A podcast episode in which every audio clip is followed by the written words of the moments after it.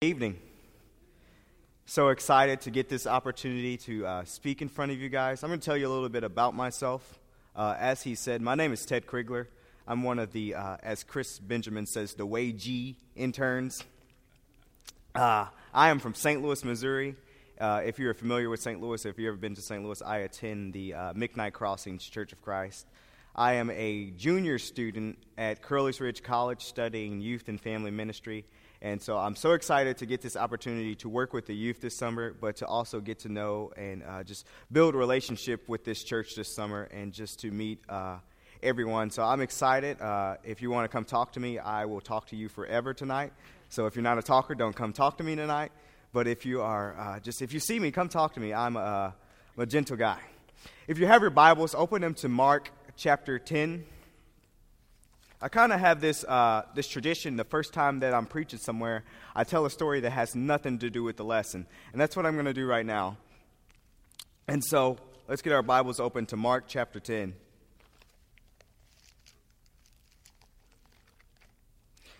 So in St. Louis, we have what we call the St. Louis Zoo, and the St. Louis Zoo is free.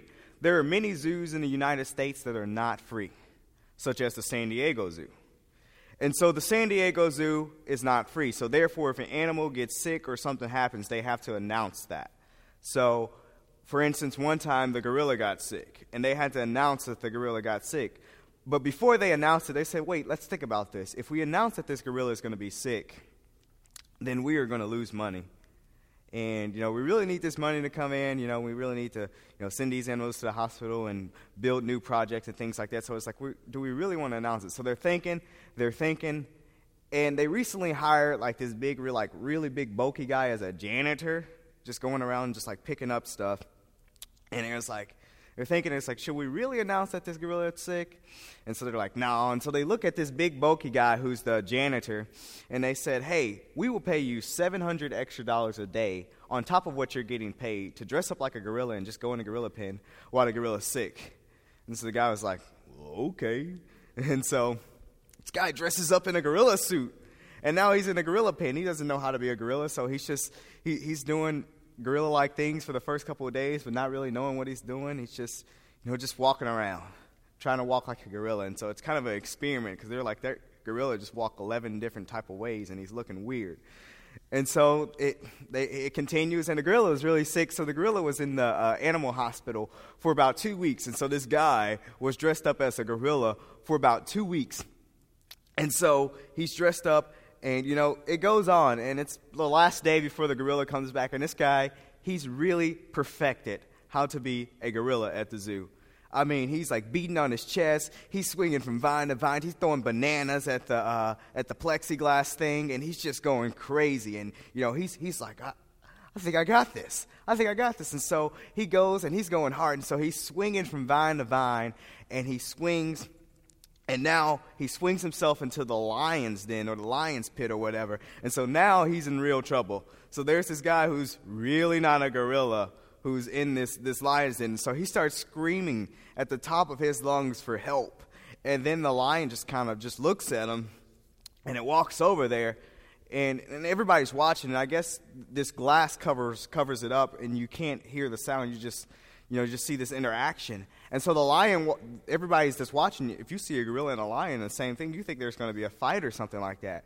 And so the lion just kind of does the lion walking and walks over to the gorilla, and, and everything just got quiet for a second. Of course, we can't hear because we're on the outside of the glass, but everything just stopped. There's no fighting. It just, it's just them two just sitting there. And all of a sudden, the lion said to the gorilla, If you don't be quiet, you're going to get us both fired. So, it's a story that I always tell my first time preaching somewhere that never has anything to do with my sermon, but I enjoy telling it. Mark chapter 10, uh, we're going to be reading through verses 17 through 30, 31. This is the story of the rich young ruler. And hopefully, we can get some application out of this and uh, look at this story uh, at a different way or look, see some things out of the story that we have never seen before. So, Verse 17 says, As he was setting out on his journey, a man ran up and knelt before him and asked, Good teacher, what must I do to inherit eternal life? And Jesus says, Why do you call me good? No one is good except God alone. You know the commandments do not murder, do not commit adultery, Do not steal. Do not bear false witness. Do not defraud. Honor your father and your mother. And he said to him, Teacher, all these things I have kept since my youth. And Jesus, looking at him, and loved him, and said to him, You lack one thing. Go and sell all that you have, and give it to the poor. You have treasures in heaven, and come follow me. Disheartened by this saying, he went sorrowfully, because he had great possessions. And Jesus looked around and said to his disciples, How difficult will it be for those who have wealth to enter the kingdom of God? And the disciples were amazed at his words. But Jesus said to them, Children, how difficult is it to enter the kingdom of God? It is easier for a camel to go through an eye of a needle than a rich person to enter the kingdom of God. And they were exceedingly astonished and said to him, Then who can be saved? Jesus, looking at them, and said, With man it is impossible. But with God, with God, for all things are possible with God. Isn't that a powerful statement? For all things are possible with God. With man, nothing is possible, but with God, all things are possible. Peter began to say to him, See, we have left everything to follow you. When I want to pause right there. When I'm reading through the Bible, I, I always pick that person that I want to laugh at. And Peter's always that person because Peter's always the one that's questioning and has something to say. And you're just like, no, no, no, Peter. Shh, just, just listen to Jesus. Listen to Jesus, Peter. And so Peter began to say, and he says, we, we have left everything to follow you. Jesus says, Truly I say to you, there is no one who has left their house, or brother or sister, or mother or father, or children or lands for the sake, for, or for the gospel, or for my sake, who will not receive a hundredfold now in this time houses and brothers and sisters and mothers and children and lands were precautions in the age of eternal life to come. But many who are first shall be last, and the last shall be first. When I'm reading through this story, there's a couple things that I point out, and there's a couple things that I see. There's a lot of things to be seen in this story. And it's not just, you know, this is not just a story for, for, for the rich. This is a story that applies to each and every one of us. And I think we'll get to that point at the end. But one of the things that I see is understanding that we're not perfect. We see the rich young ruler says, I have done everything, I have followed you. And, and Jesus said, You lack one thing. We have to understand that we're not perfect. You know, sometimes, especially uh, as sports players, we can come, sometimes be athletic and we want to be the best. Or we all have something that, that we like doing and we want to strive to be the best at that. We, we live our lives trying to do the right thing, trying to be perfect, but we have to understand that we're not perfect. I'm not perfect. We all mess up, we all have sins. But we all have God, we all have a God that gives us grace and understand that we're not perfect. And he gives us constant grace and he gives us constant mercy every day because he understands that we're not perfect. He understands that he is the perfect one. He is the sinless one and we are the sinful people. He is the sinless one and we are the sinful people. And so, and so we see that in verses 18 to 20 where he said, You lack one thing, go and sell all that you have and give it to the poor.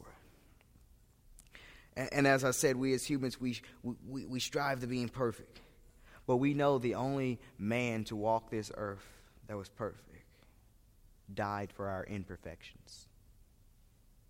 He shedded blood for our imperfections. He shedded blood for people who are ungrateful.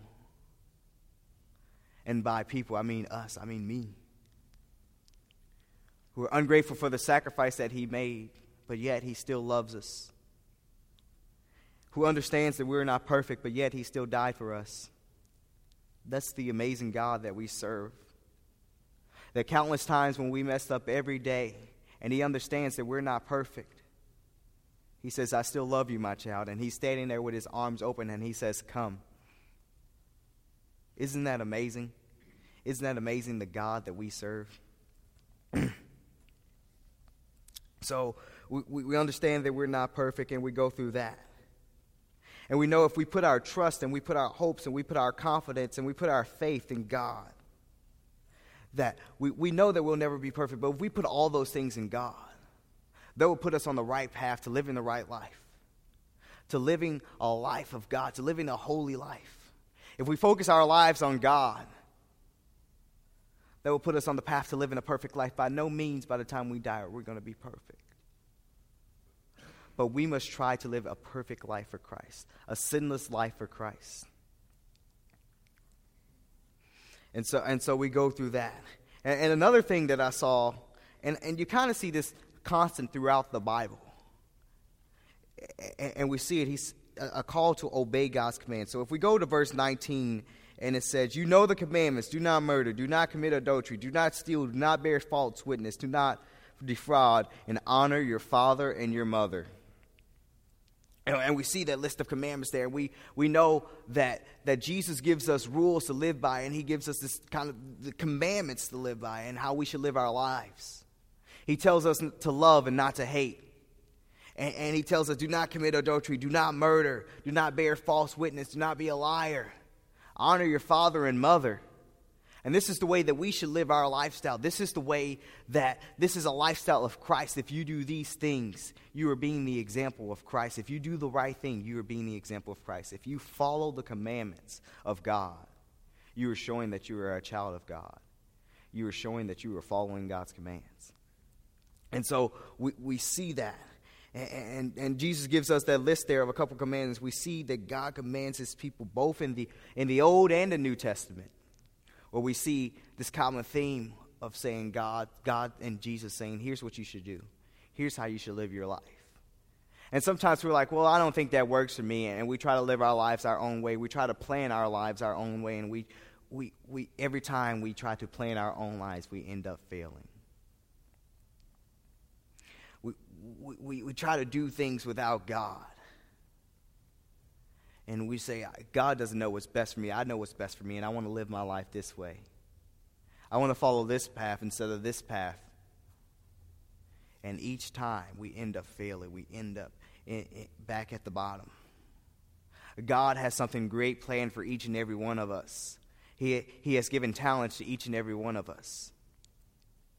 And He has given us talents to serve, to serve Him, to further His kingdom. Are you going to follow that plan or are you going to follow the plan that you have for yourself? Because God is, God, God is sending you a message and He's saying, My child, I want you to do this. Some of you may have answered that call already. Some of you may be in that profession. Or some of you may be in that stage where you don't know, you're, you're kind of waiting to, for signs to see where God wants to send you. Maybe, maybe the younger ones are, are struggling with that. Or maybe you just, you just don't know it all. You don't know where you need to be. You feel lost. You feel like there's something more that God wants you to do, but you just don't know what. I encourage you to pray about it. I encourage you to read the Bible. I encourage you to ask God every day, God, what's next for me? What do you need me to do? I want to obey your commands. I want to follow your ways. And I want to follow your plan for me. I want you to turn to uh, Ephesians chapter 6. And we're going to read uh, verse 1, 2, 3. This is an example of uh, one of the, you know, I just picked out one of the commandments that was listed, list, listed there. And I think some of you will appreciate this one. Children, obey your parents in the Lord, for it is right. For it is right. Honor your father and mother. This is the first commandment with a promise, that it may go well with you and that you may live long in the land. Fathers, do not provoke your children, uh, provoke your children to anger but bring them up in discipline and instruction of the Lord. So we kind of see both sides of this. It says, Children, obey your father and mother. Listen to what they have to say.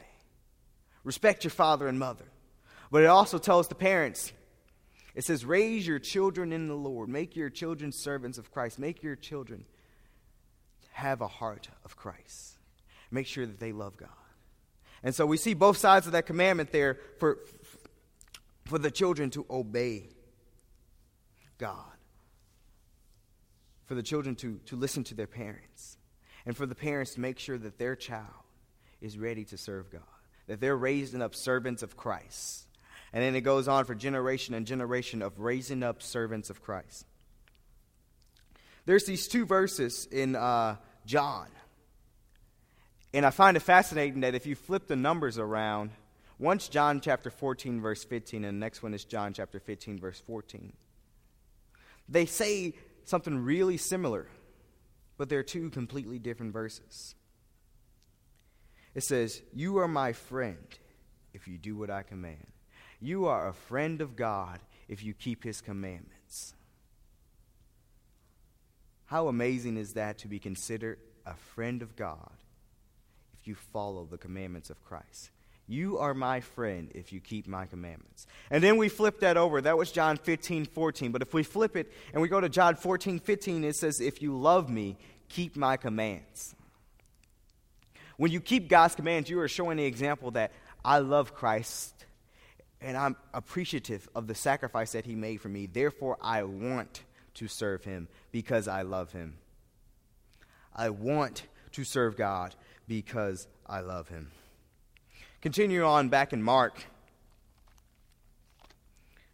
verse 21.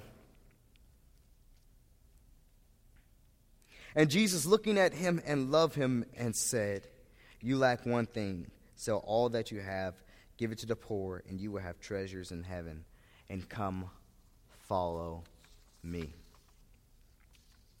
I want to point out a few things in that, in that verse. Jesus looked at him and loved him. He could have took this many different ways.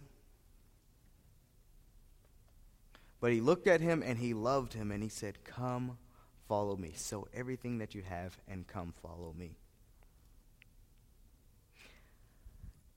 Come follow me. I, I really appreciated Jesus' ministry because he came to seek and save the lost. And he says, Come follow me. It does it, come follow me as you are. And that, that, that statement is the same for us today. Oftentimes we're like, well, I, I, I don't know where my life is right now. I, I, don't, I, don't, I don't deserve to be a follower of Christ. I don't, I don't, I don't deserve to know Jesus. I don't deserve, and all these excuses. We are all sinners and we all mistake, make mistakes, but God is always there to accept us, as I said in the beginning, with open arms. It doesn't matter who you are, it doesn't matter what you've done. God is always there to forgive you. God is always there with open arms, and He's saying, Come, my child. Why have you waited so long? I'm here for you. And, and, and we get caught up in saying, well, well, he'll never accept me because I did this. Maybe some of us struggle with this, maybe some of us don't, but he'll never accept me because I did this and because I'm living this lifestyle or because I did that. Where he's saying, No, I love you. Come. I forgive you. I give you, I forgive you. I give you constant grace and mercy every day. Come, follow me. And we all have that opportunity. And we know that the rich young ruler turned away from God. And when we think about that, God must be the main focus in our lives. When we accept Jesus Christ in our lives, we must live our lives for Christ, not for ourselves verses starting in verse 22 it says disheartened by the saying he went away sorrowfully because he had great possessions and jesus looked around and said to his disciple how difficult will it be for those who have wealth to enter the kingdom of god and the disciples were amazed at these words but jesus said to them children how difficult is it, in, is it to enter the kingdom of god for it's easier for a camel to go through the eye of a needle than for a rich person to enter the kingdom of god and they were exceedingly astonished. And he said to them, Then who can be saved? Jesus looked at them and loved. Jesus looked at them and said, With man it's impossible, but with God all things are possible. So we see that. And, and, when we read that last part, some of you may be saying, Well, I'm, I'm not rich, so I don't struggle with, with money. But I think there's a greater theme here that sometimes we all can be, we, we all have something that we place above God. We all have these earthly possessions that, that, that we invest our time in, that we, that we put our heart into. And, we, and we, we, we really don't think about that. We fall under the worship of materialistic things, these temporary things. We fall under the worship and we fall in love with a materialistic world instead of falling in love with the eternal God. Let me say that again. We fall in love with a materialistic world instead of falling in love with the eternal God. Let's go to Romans chapter 12, verse 2.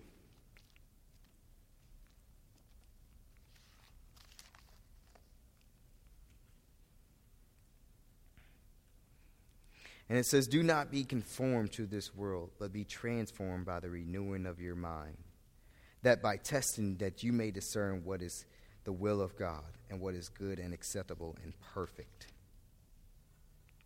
Do not be conformed to this world. Do not fall under the trap of the things of this world. And some of you may be saying, This is, yeah, this is, this is for the younger generation. You know, because they, they, they're addicted to their iPhones and technology and things like that. But I think this applies to all of us because sometimes we do fall under the trap of materialism. It doesn't have to be technology, be that collection that you have or whatever.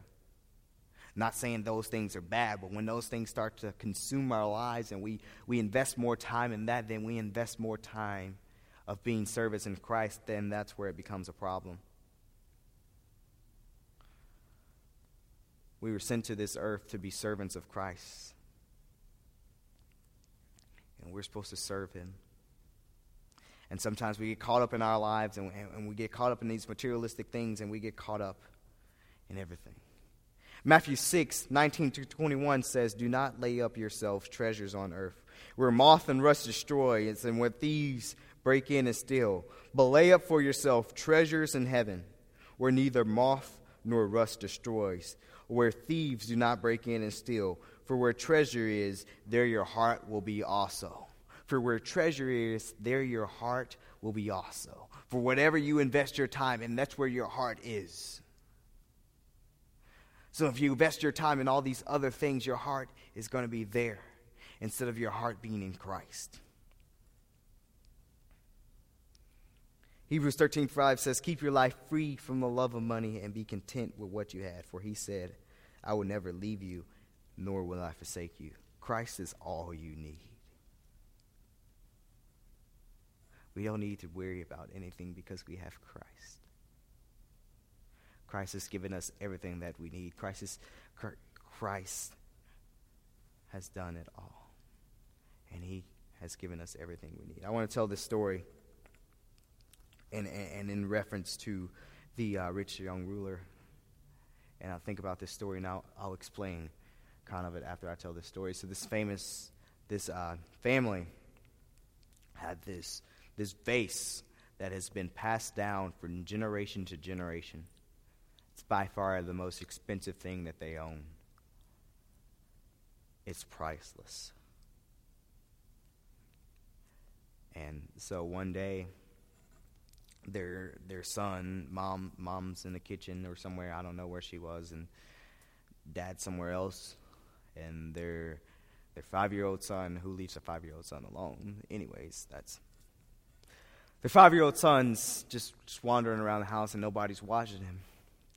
And uh, about, and then they hear a, a, a, cry for help from their son. So their parent instincts kicked in and they both run to uh, the dining room where the vase is.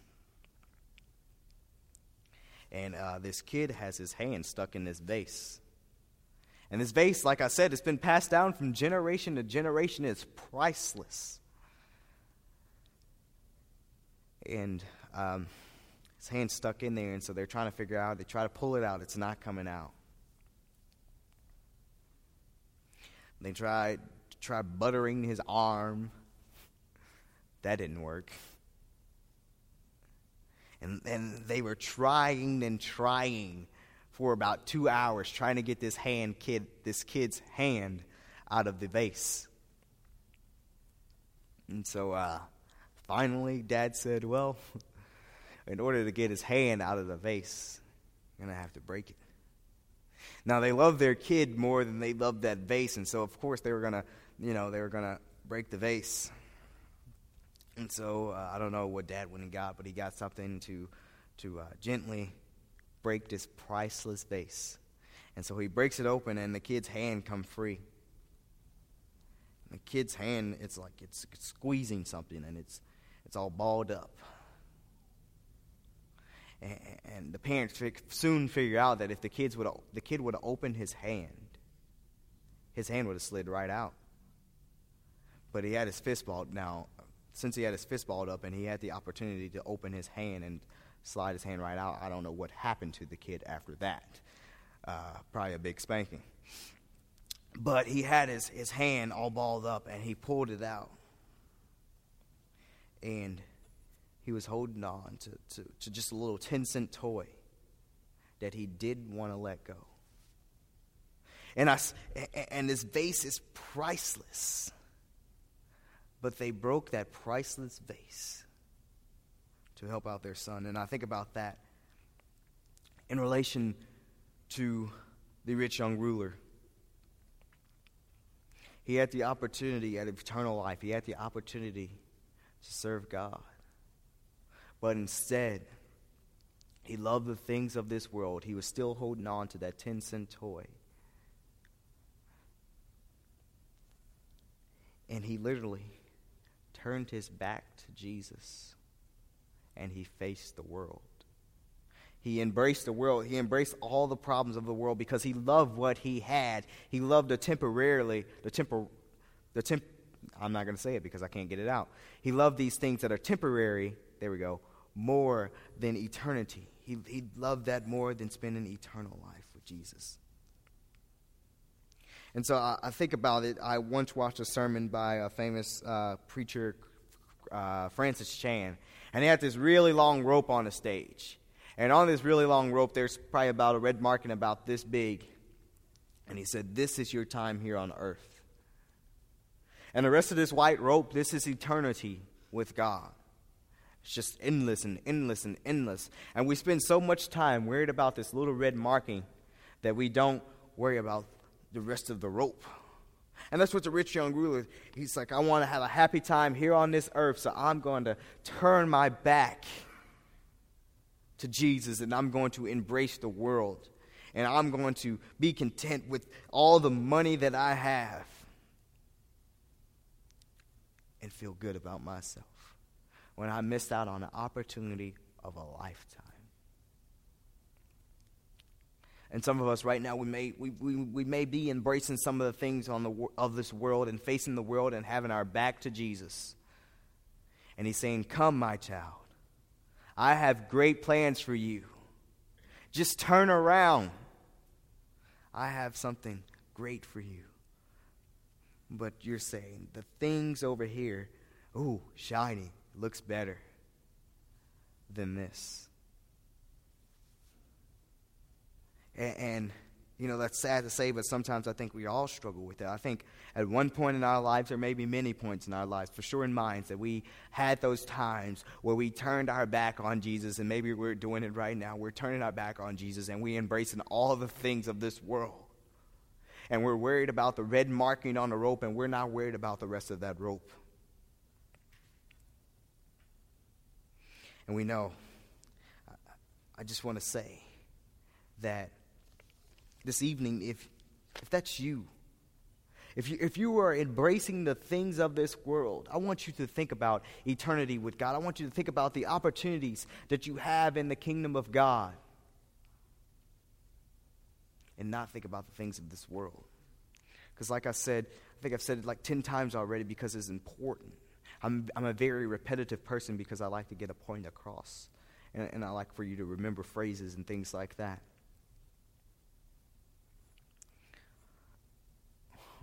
So you have a decision. Are you going to choose to walk with God? To walk with Jesus? You're going to choose to turn your back and walk the other way. And some of you have already said that I, have chosen to walk with God. There are some times where I, I drifted off and took a few steps back this way. Or some of you may be saying, I've been, I've been walking this way for a long time and I'm going to keep walking this way. Or I've been walking this way for a long time and I need, to, I need to backtrack and come back this way and catch up to Jesus. Wherever you are right now. If you need prayer or if you, if you need help or if you, if you just, if you want to say, I want to dedicate my life, I have decided to be baptized. Do it. What are you waiting for? Tomorrow's not promised, so why not do it right now? We, we always live our lives, well, I'll do this tomorrow and I'll do this tomorrow. Do it right now. Now is great of time as any. You join me as we please stand and sing?